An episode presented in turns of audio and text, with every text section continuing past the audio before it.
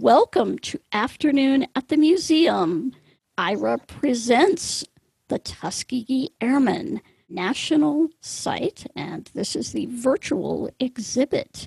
I'm Janine Stanley, and I am your Aira Explorer Community Manager. I'm joined in the background today, running all of our technical uh, equipment, is Mr. Ryan Bishop. Thank you, Ryan. Hello, everyone, and I'm so excited for today. Yeah, this is going to be a great one today. We also have our host, Stephanie Watts. Hello, Stephanie. Hello, Janine and Ryan. We are, are joined, yeah, we are joined today by Agent Wendell Hennessy. Hello, Hi, Wendell. Hi, everybody. Many, many people know Wendell. Now, I'm just going to give a few um, seconds here of intro.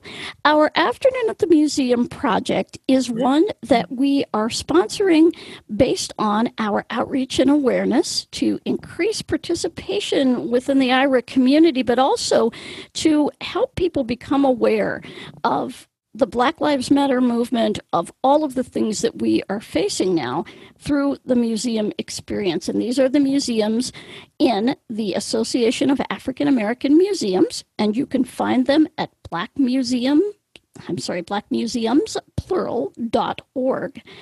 And through the end of 2020, Aira Explorers can actually review this content with our agents uh, free making that available. And today, you're going to find out just what it's like to do this free with an agent. Now, the Tuskegee Airmen Museum is not part of that particular offer. This specific museum is part of the National Park System. But we chose it today, of all days, because of course today is September 11th. And we're mm-hmm. marking the 19th anniversary of the attacks on the World Trade Center, the Pentagon, and the other plane that also went down in Pennsylvania on that fateful day. And we hope that everyone will take some time today to remember. But what we really wanted to focus on today was bravery and patriotism in the face of just what would seem to be unsurmountable odds. And with that, I'm going to turn it over to Stephanie and Wendell and afternoon at the museum. Good afternoon, everyone, and thank you again to the Aira team, Janine, Ryan, and of course, Wendell, Agent Wendell. Um, I am an Aira Explorer. I use the service, uh, and of course, that's how I got an opportunity to do this. And so, what I would like to uh, give you is I think of it as a view through my eyes as my eyes are through Wendell. And so, in choosing this particular museum, we're going to um, proceed as though I had placed a call to Aira through the Aira app on my phone, and Wendell, uh, as the agent, has answered the call. And so I will um, I will begin by walking through and again greeting you, Wendell. Thank you so much for um, being here today.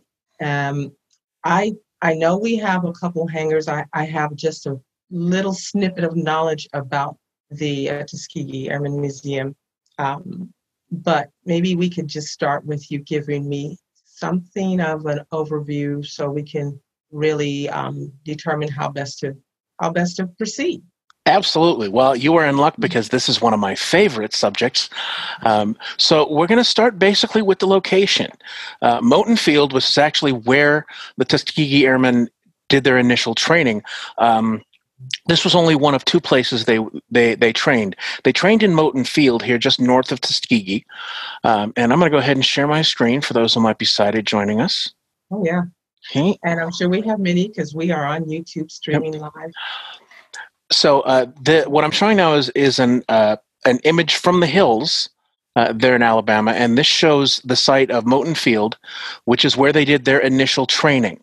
Uh, mm-hmm. it consists of two hangars, um, a couple of outbuildings, and then a small control tower um, on hangar number two. Now, these hangars uh, for those who aren't familiar, they're very large structures. They're uh, put them together, and they'd be the size of a Walmart supercenter.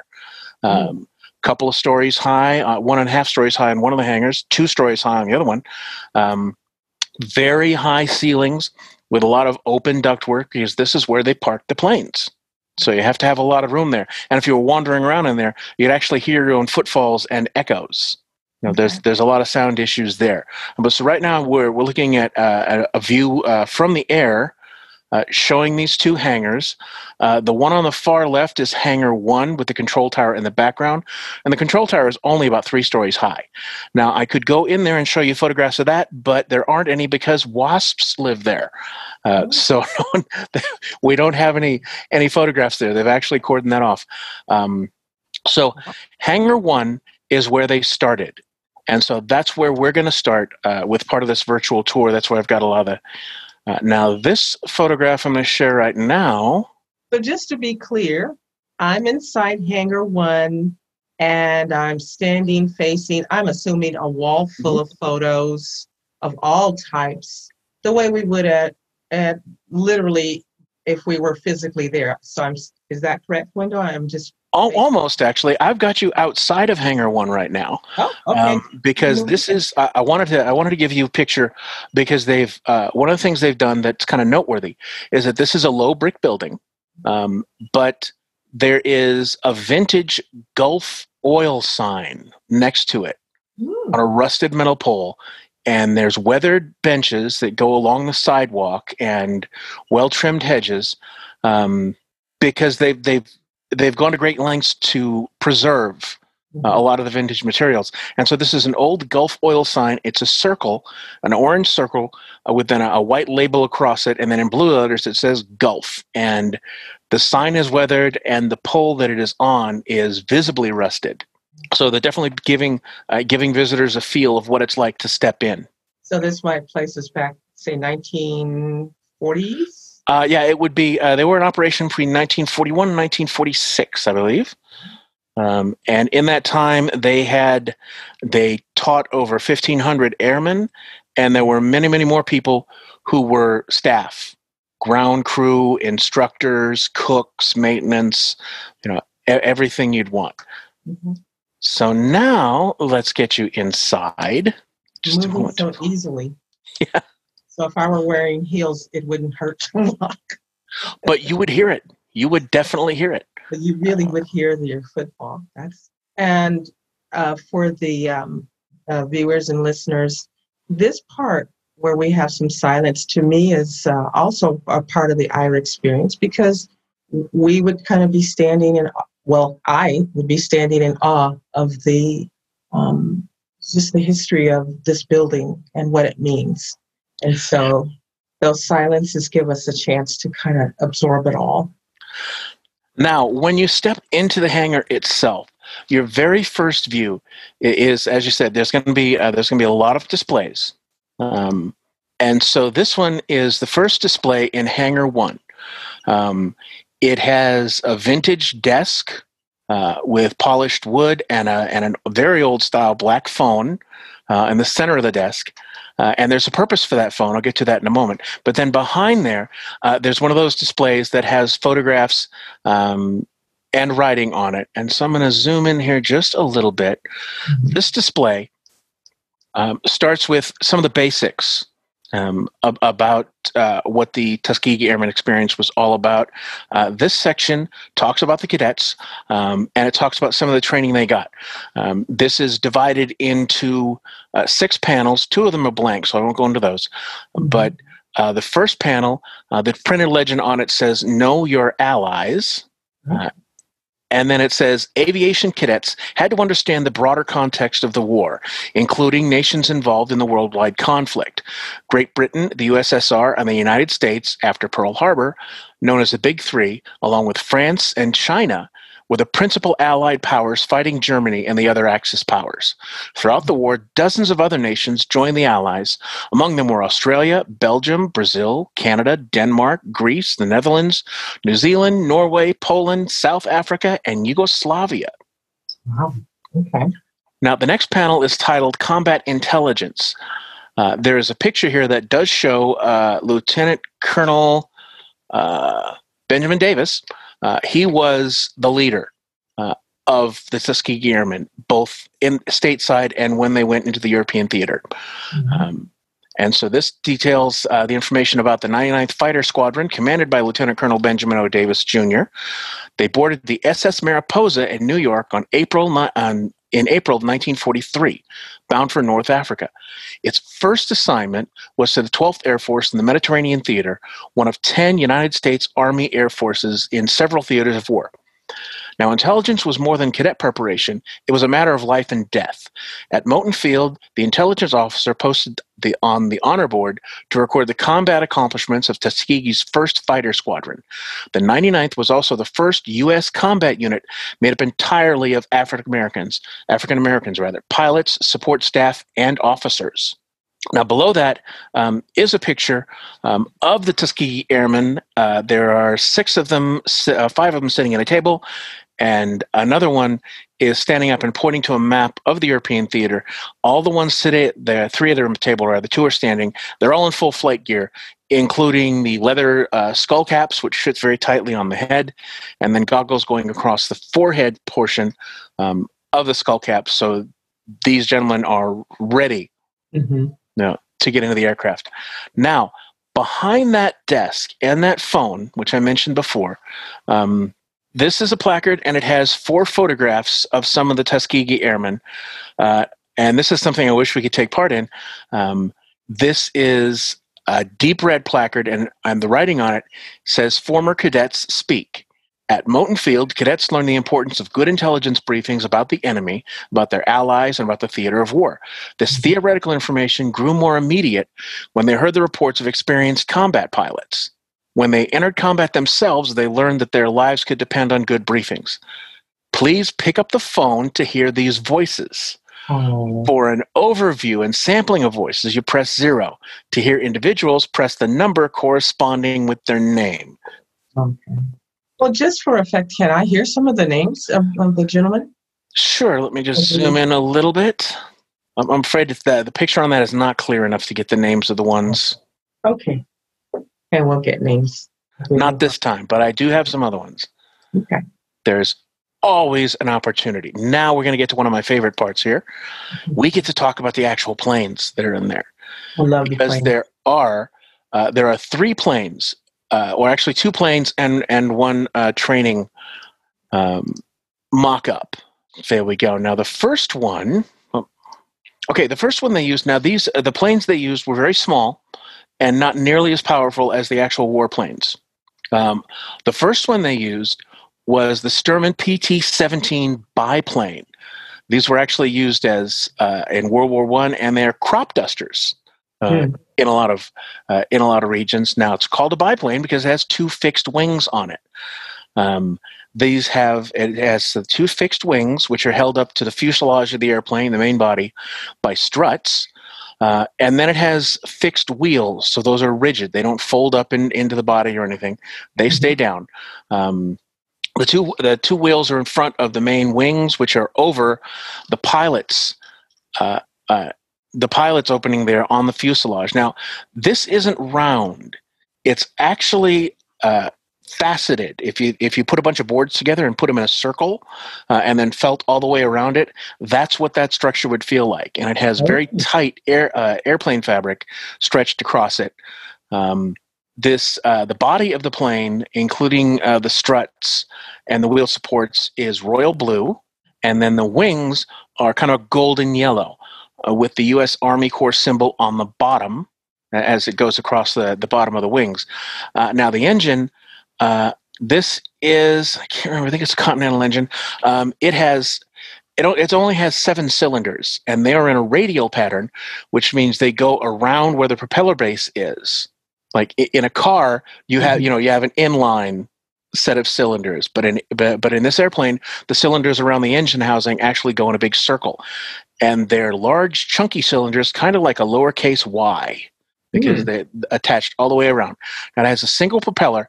And the thing that's interesting about this is that this engine only had about 200 horsepower, I which is about the same as an SUV. well, I was going to say seven cylinders doesn't sound like a lot for Right. You're right. and so it's it's it's only about the same horsepower as an SUV, uh, Mhm. and the top speed was only about 124, 125 miles an hour, Okay. which a lot of sports cars can exceed. right. And So how many were- how many people could fit in the in this particular plane? Was it only This is a two-person plane. This was designed as the primary trainer. Um, the front compartment was for the uh, the learner, the cadet, Mhm. and there the rear, rear compartment was for the instructor, and they had identical controls, kind of like driver's ed, in Mhm. each one. so if if the cadet wasn't doing so well, the uh, the instructor could take over from the rear. Mhm. And this uh, in itself, honestly, it's only about. I don't think it's even as long as a stretch limo. You know, it is it is quite small. Yeah. Um, very compact and so this is what they trained in now Mm. they were required as part of their training to be able to fly short hops solo and then eventually before they could graduate they had to fi- fly cross country solo in this Oh. plane in that plane? yes in in in that trainer plane. Um, so that had to, that involved a lot of stops you know and and long because they, they were running missions you know in into uh, the mediterranean and, and europe and it was uh, it was pretty grueling. So they had to be ready for that. Oh yeah. now the second plane that they used is actually uh, similar models are still in use today. The other plane is a piper cub uh, which is um, approximately the same size as the Stearman. Um, however, this is all enclosed; doesn't have the open cockpits like the uh, like the biplane has. Um, it's completely closed in and has one fixed wing going across the cockpit area. Hmm. Now, this one is painted bumblebee yellow. It is it is a very bright golden yellow um, with a single black lightning bolt going from and and this has the the covered engine cowl rather than open like the biplane did. Um, and this has a long lightning bolt, bolt that starts at the uh, the front of the plane just behind the engine all the way to the back. And this one was used for a lot of takeoff and landing practice. Um, it's again approximately the same size. These were much smaller um, and much slower aircraft than they were going to be using but they had to get their certifications here. When they got the certification here, then they moved on to Tuskegee Army Airfield, which was just down the road, um, which was a much larger facility, um, and it was uh, it was also segregated, and so they were running into difficult conditions even during training. Yeah. Which has a, an extra dimension to training when you your trainers might have issues with you. No doubt about that. That is that is definitely one of the struggles. The uh, they they they were getting set to fight Adolf Hitler, and they still had to fight Jim Crow Mhm. because Jim Crow laws were still fully in effect. You know, in the U.S. Um, Okay, so also inside the hangar, um, of note. Hang on, I'm just going to share this new view now. Okay. So we've turned our There we go. gaze to the new view. Okay, now we are looking at another part of the inside of the building. Now, remember I mentioned that these were very big buildings and even, you know, two stories within. Um, one of the unique things about a hangar is a lot of times th- there is a separate maintenance building inside of the hangar itself, about the size of a single wide trailer. Hmm. Um, and this has one of those buildings uh, that would have some of the offices inside, uh, just on, on one side of the building, held up with uh, with supports so that people could walk in and out under it. Um, but attached to the building and hanging off the rafters are parachutes. Uh, there is a line of four parachutes because this is also where they prepped and folded the parachutes, or as they called it, rigged it.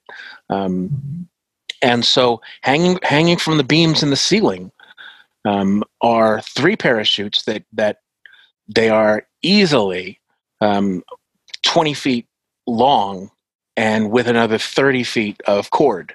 And so those, those are hanging down from the ceiling and attaching and attaching themselves to the sides of the building because this is where they set up Okay. um, the the other materials. And I remember reading about one of them, and basically they used the, their uh, chutes as a seat cushion. Makes sense. And what color are these chutes? Oh, these are white. Mhm. Um, these are these are are are basically your basic white. Um, I think at that time they were still using silk, hmm um, which you know, which was the phrase "hitting the silk," meaning you're jumping out. Okay. Yeah.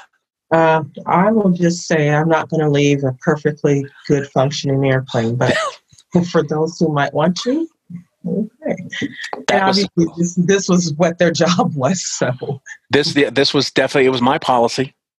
Um, now, a couple of other things. One of the other things that's interesting about Hangar One um, is that they had their own. Let me find it. There we go. They had their own little cafe. okay. uh, which they called the tea room. And the tea room um, was built like a small diner. Um, this photograph I have of the tea room right now, there are glass panels. Basically, it's one of those things where you can step in and the glass panels will be around you. Uh, so you're not going to wander around inside the display itself.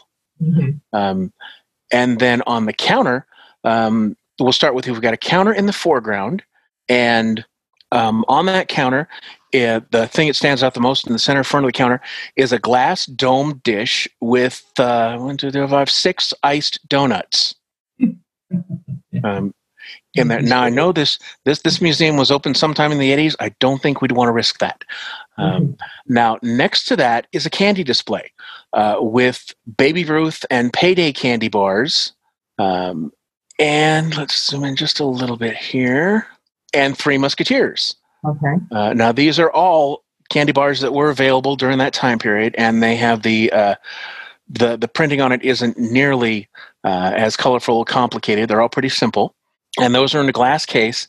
Mhm. And then uh, what looks like sticks of chewing gum. I can't make out the the labels on these, but it sticks of chewing gum um, in a small cardboard box in between those boxes of candy. Mhm. Um, then there's also a plant, uh, broadleafed plant in a uh, in a terracotta pot on top of the candy display.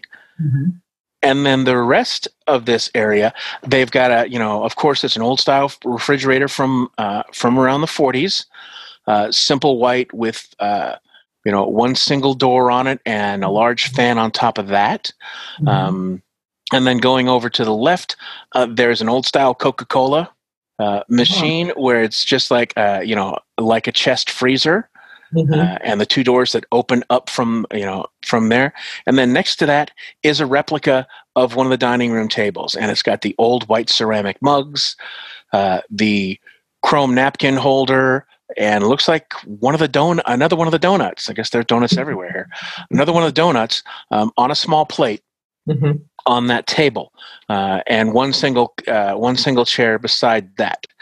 And above the table on the wall is a war bonds poster.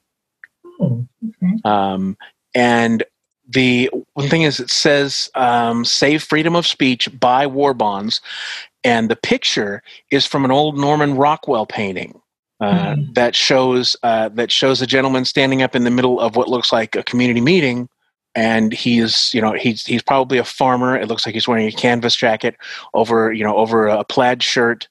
And he's got a note in his pocket. It looks like those might have been the notes that he was going to take or the agenda. Mhm. Um, and so this was all about him standing up and speaking in a public meeting. So again, save freedom of speech. Right. War bonds. Well, that's a, phrase we can maybe capture today. yeah.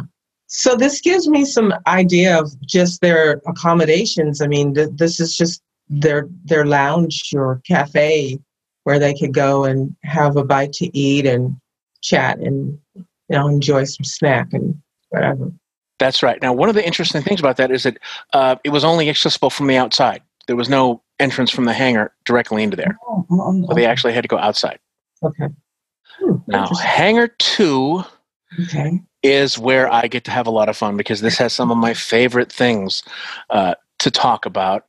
And one of those is that when you when you go into hangar two, um, the very first thing that, that strikes everyone is there is a life size replica um, of a P fifty one Mustang fighter jet. Ah, I know there's Um, some the call that loves the P51 Mustang. and well, he's he's in good company. Um, and this is actually suspended from the ceiling, pointing towards the entrance. There is a lot of blue lighting, a lot of blue and white lighting um, that really gives the effect of flying through a deep blue sky with maybe a few patches of white clouds. Um, and it's suspended from the ceiling and it's canted just slightly. Uh, in this view, it would be slightly to the left. So it looks like it's banking or making a turn. hmm hmm Um, now this has been fully restored, um, and it has the you know the the standard metal, metal, metal fuselage rather for for most of it. The nose cone is painted red, and there are four propellers. Or actually, it's two. One crossed over the other one. You know, on coming through the nose cone there. Mhm. Um, a single black stripe going from the top of the nose cone uh, to the windshield of the cockpit, then all the way at the back. And this is the thing that people noticed: the tail section is painted red. hmm The red tails. Right, hence that name, the red tails. Um, it is now in this in this picture. There's a little bit of foreshortening. It was about honestly the, the planes were about the size of a city bus. Um, they were quite large, both in uh, both in length and in width. The width, their the wings are pretty much as long as the plane itself hmm and swept back just a little bit. Um, these P-51s, as Janine can tell you, they were devastating fighters. Um, but this display is, is one of my favorite because it uh, it goes into some of the best aspects. Uh, now, behind, let me see if I can find one of the other photos that uh, gives a little bit better picture because the this whole uh, this whole display is focused. You know, the the main part is this plane hmm and behind it there's a sky blue backdrop um, Mhm. which has some some clouds painted on it but i want to make sure i get there's one that's really quite this is a little bit better one uh, this is called becoming the red tails is the the legend in uh, red script. Hmm and So that there we go. It's painted on one of the clouds. right. It, well actually it's it's the it's painted across this cloudscape behind the plane. Oh, Now, the fun part about this is that on that cloudscape, uh, there are two planes painted. There is uh, a German Messerschmitt fighter, and pursuing it is one of the Red Tails, uh, about to give that plane a very hard time. Uh, now, there is a single quote. Uh, on a placard on that on that sky blue backdrop with uh, showing a bit of a dogfight there, and this says the the quote says, This is your opportunity. You will stay with those bombers. And that was a quote from uh, Lieutenant Colonel Davis, Mhm. who was the leader of that fighter group. Okay. Um, and so, this, um, as you know, as we talked about a little bit, uh, this was their mission, was to protect those bombers. And they did an exceptional job of protecting those bombers. Now, next to that display, let's see here. So we move away from that first plane. Um, right, just just beside the plane, there's a lot of things going on actually right in the vicinity of the plane. Oh, okay. Um, and so next to it is a small. Um, it's sort of like a diorama. It, it, it, looks like a giant, you know, a large model. Mhm. Um, say it's about three and a half feet by two feet wide, and it has small replicas of those P51 Mustangs, and it's all one color. They're all kind of charcoal gray. Hmm. Um, and this is a replica of one of the forward air bases uh, where they would camp out and, and launch these uh, these escort missions from. Mhm. Um, so it shows a couple uh, a couple of uh, P fifty one replicas, uh, maybe about I'd say eight inches long each, and then a couple of tents uh, where they would live and eat, and looks like uh, some supplies, some gas cans, um, a jeep, and so this is basically showing the conditions they worked in when they were in the theater. Mhm. Okay. Pretty, pretty sparse, pretty meager. Right. But I mean, it, it is the theater, war theater, so it's not going to be anything more than that. And they were definitely in the thick of it. Mm-hmm. There we go. Okay, now one of the displays uh, within that area around the plane um, also goes uh, goes deeply into what they called the double V, uh, which means they were fighting for victory at home and abroad. Mm-hmm. As we said, they, they weren't you know they were facing two enemies. Yeah. Um, so there's a quote here. Um, the the photographs are one photograph on the far left uh, shows the airmen consulting a map. Um, in front of that looks like a, that's one of the bombers behind them. Um, and there are four of them. And of course, all these photos are in black and white. Mhm. Um, but uh, the the caption says Tuskegee Army Airfield was designated as an African American base within the Army Air Forces. When the Tuskegee Airmen were stationed at bases with white units, they had segregated housing, eating, and recreational facilities. Mhm. And in many instances, the facilities they had at different bases were actually worse conditions than the German prisoners of war had. So And a quote here I'm sorry? I was going to say, so we're fighting for freedom, um, but we're not really free. So, Right. That is that, that's absolutely true. Um, one of the quotes here on uh, next to the photograph says, "The world will come to an end if we let these Negro officers have this dance with white females in attendance." So we were secretly herded on a train with the windows blacked out. And that is a quote from Master Sergeant Shade Lee. He was communications chief and inspector. Um, this this is what they had to deal with. You know, not not just the presence of, of Jim Crow, but active enforcement of Jim Crow laws and segregation. While they're in the theater. Right. Um, that when when a lot of them returned, um, they attempted to get into, and this was supposed to be an officers club that was going to be built for them. Mhm. Uh, those funds went somewhere else, so they tried to enter the White Officers Club. They were officers, they were war heroes, and they were not allowed to do that. They staged a protest, and they were court-martialed because of it. Oh, court martialed. Court-martialed, over a hundred of them. Uh, now, most of those charges were dropped. There were, I think, three of them um, who had remaining charges, um, and in see just the last decade, those charges were dropped and all the records were expunged. Okay, so we're talking mm, 60, 70 years later. Exactly, and and once again, justice delayed. Mhm. Yeah.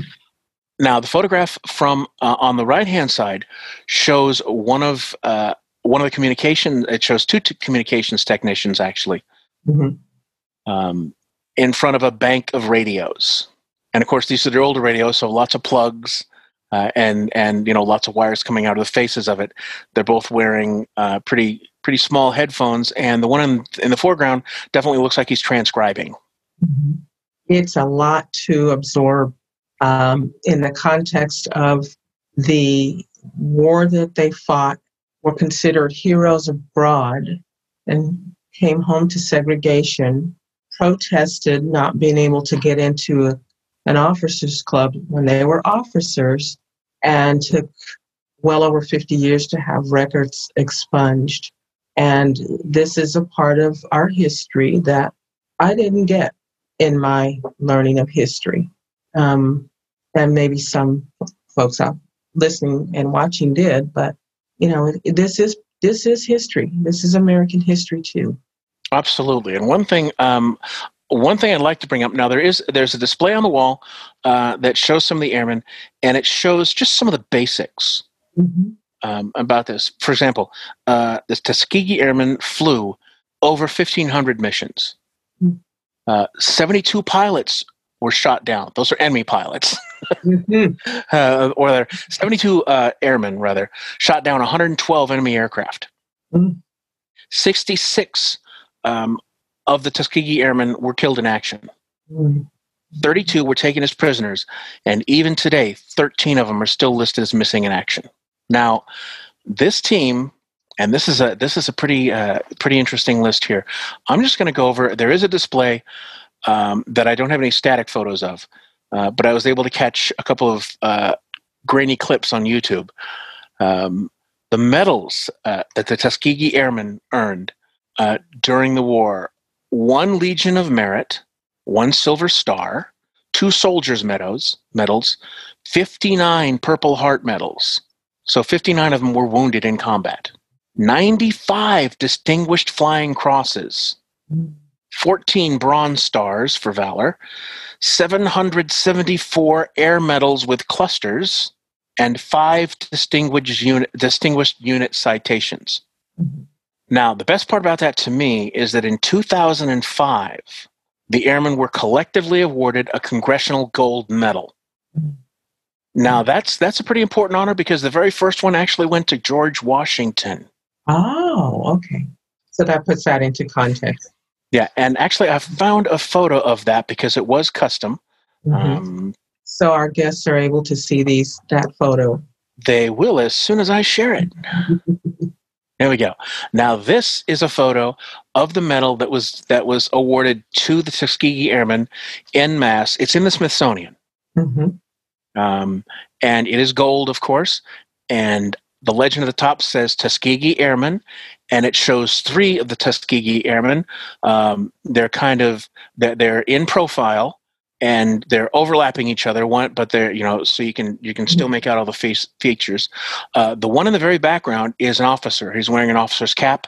Um, it's got the rigid bill and then the peaked front that, that is up a little higher. Uh, the next one is a maintenance man. Um, he's got one of the small ball caps with the with the bill flipped up a little bit, and then the Mhm. one in the foreground is one of the pilots, and he is wearing that pilot skull cap uh, with the goggles and the spaces for the headphones that that would fit in under the cap. Um, on either side of him, on the left hand side, it says 1941. On the right hand side, it says 1949.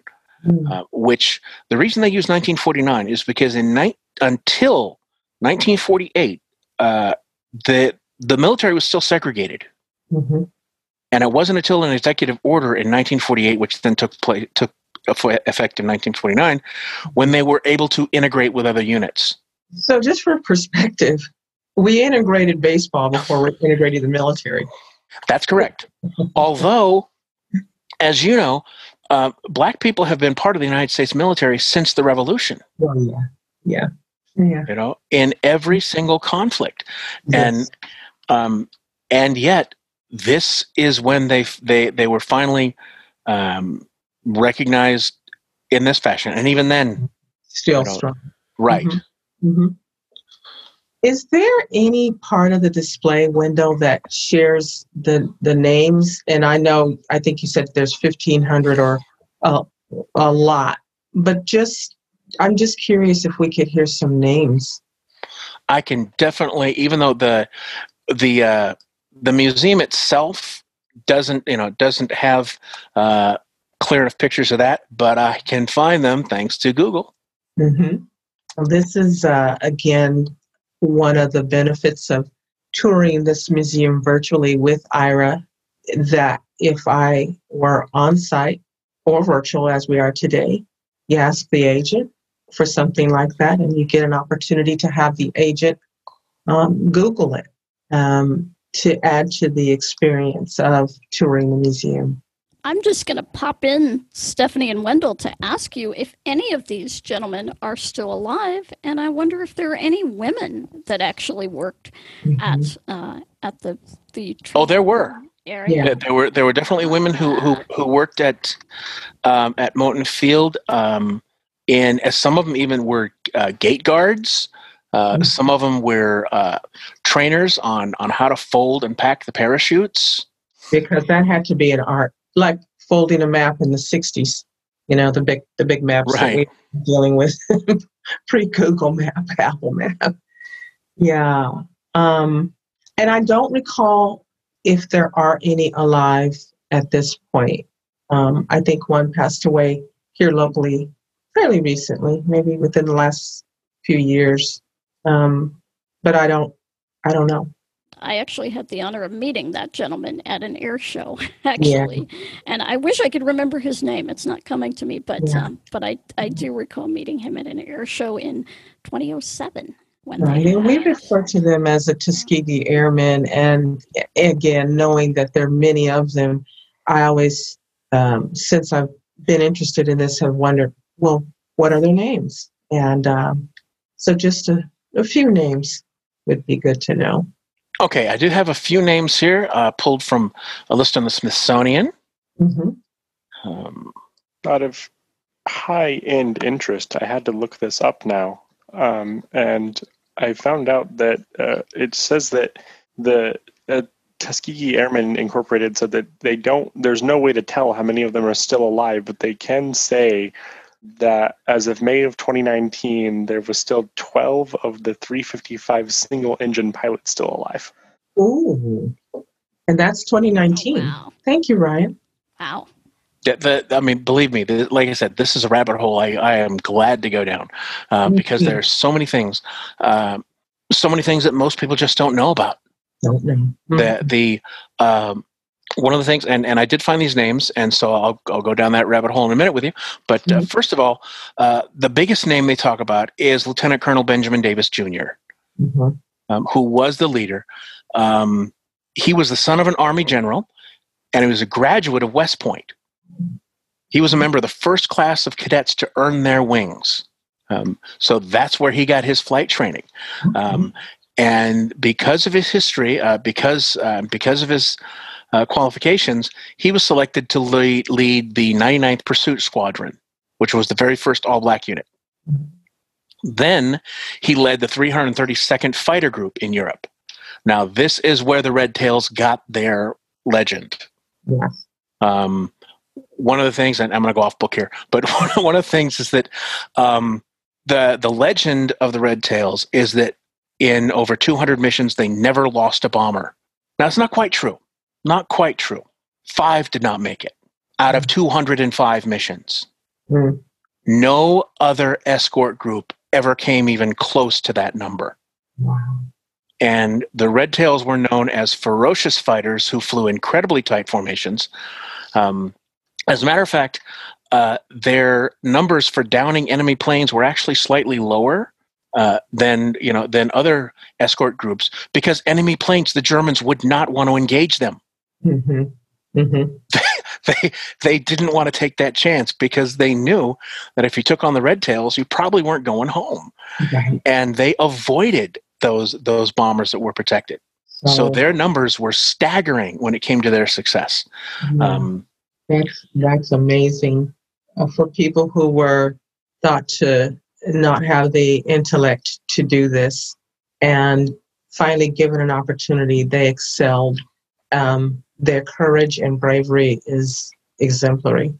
so it does finish up about um, about Colonel Davis that after the war, he continued his military career in the newly independent and integrated U.S. Air Force. Finally, I have some relevance here.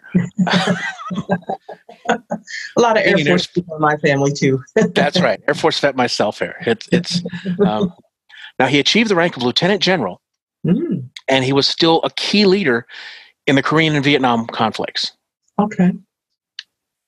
Then the next photo they have is of a gentleman named Linkwood Williams, uh, a civilian flight instructor at Tuskegee Army Field in World War II, and it shows him in front of one of the trainer planes. He's in full pilot gear, uh, but he's definitely standing in, in front of the in one in front of the Stearman biplanes. hmm Uh, next name that they note is Lieutenant Lee Archer. hmm He was a native of New York City. Uh, became one of the most proficient pilots in the 332nd, being highly regarded for his skill, aggressiveness, and gallantry in air combat. And then finally, um, Charles Hall. He was from Brazil, Indiana. One of the things that the airmen came from all over the country. Yes. Um, he downed an FW 190 while on an escort mission in on July 21st, 1943. This marked the first air victory for the United States by a black airman in the U- in the European theater. Mm. Now, one of the things that is quite unusual about uh, their victories in the theater, and let me just find the right note here, is that two of them managed to down, or not down, to sink a German destroyer, a ship okay. from the air, um, strafing strafing it with uh, 50 caliber machine guns, um, and that was done in a harbor in Italy. Okay. So from from the sound of it, that's not something that was done often and easily done Oh no, at all. No! It's it is just it is just one more accomplishment. uh, Yeah. that, you know that that they had, and um, again, there. Let me see. There's one more quote that I found that. Yes. Um, okay, and this is uh, this is from one of the pilots. Um, the quote is they said we didn't have the intelligence, the demeanor, the courage to be combat pilots. They learned different. All we needed was a chance and training. Mhm. Um, and that person was Charles McGee. He was a pilot, and that quote was from 2005. Mhm. Well said, Mr. McGee. Yes. That is one thing is that, you know, uh, throughout all of this, um, you know, they're, they're, they're bearing um, in, in the theater of war, and then they're bearing coming back and fighting Jim Crow. Um, they still maintain their dignity and their decorum. Mhm. Yes. You know, being, let's face it, being better than the people they were fighting hmm was And both sides of the ocean. the uh, again, the you know the experience of going through this with you, Wendell. It, it just it's breathtaking um, to absorb all of the information. Um, my imagination is um, just all over the place with the descriptions that you've provided, um, and also just absorbing just the the information uh, on their treatment. And um, you know, a good takeaway though from it is with the African American Museum promotion. So many of us, uh, through this experience and other experiences individuals will have on their own, can learn and hopefully help affect change, um, positive change, especially in these times where we're we're challenged on all sides by a myriad of things. And so I know this is scratching the surface of their experience. Um, as we talked about offline, the experience that happened to them aside from their military heroism. That's a that could be a whole other six shows in its own.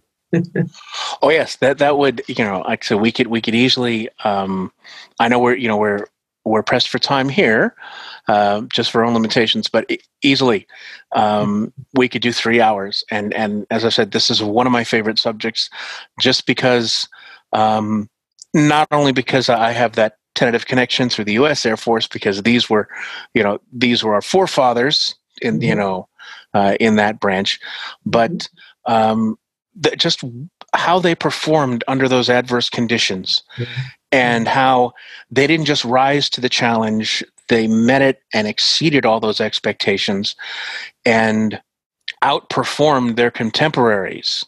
Yeah. um, the, the all and by the way all, all the tests everything they went through were exactly the same as as you know a, as the white airmen. Hmm hmm you know nothing was changed Yeah, their tests weren't any different, and yet they excelled.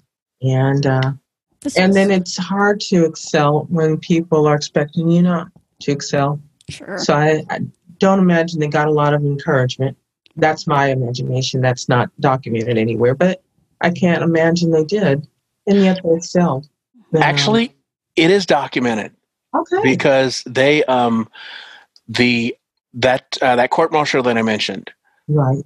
um, the colonel in charge of, of that base was openly racist and segregationist uh, and part of the reason that came about is that they were supposed to have their own officers club and he diverted the funds somewhere else hmm hmm No, don't want to honor you. So, Yeah, and uh, so much more to go. Uh, Oh, that'll be the third one Yes. of the six we have planned, and uh, I'm just I'm having a great time with it. Awesome. Great. Well, thank you so much, Stephanie. You are a wonderful host. We appreciate you being on board with us. Whoops.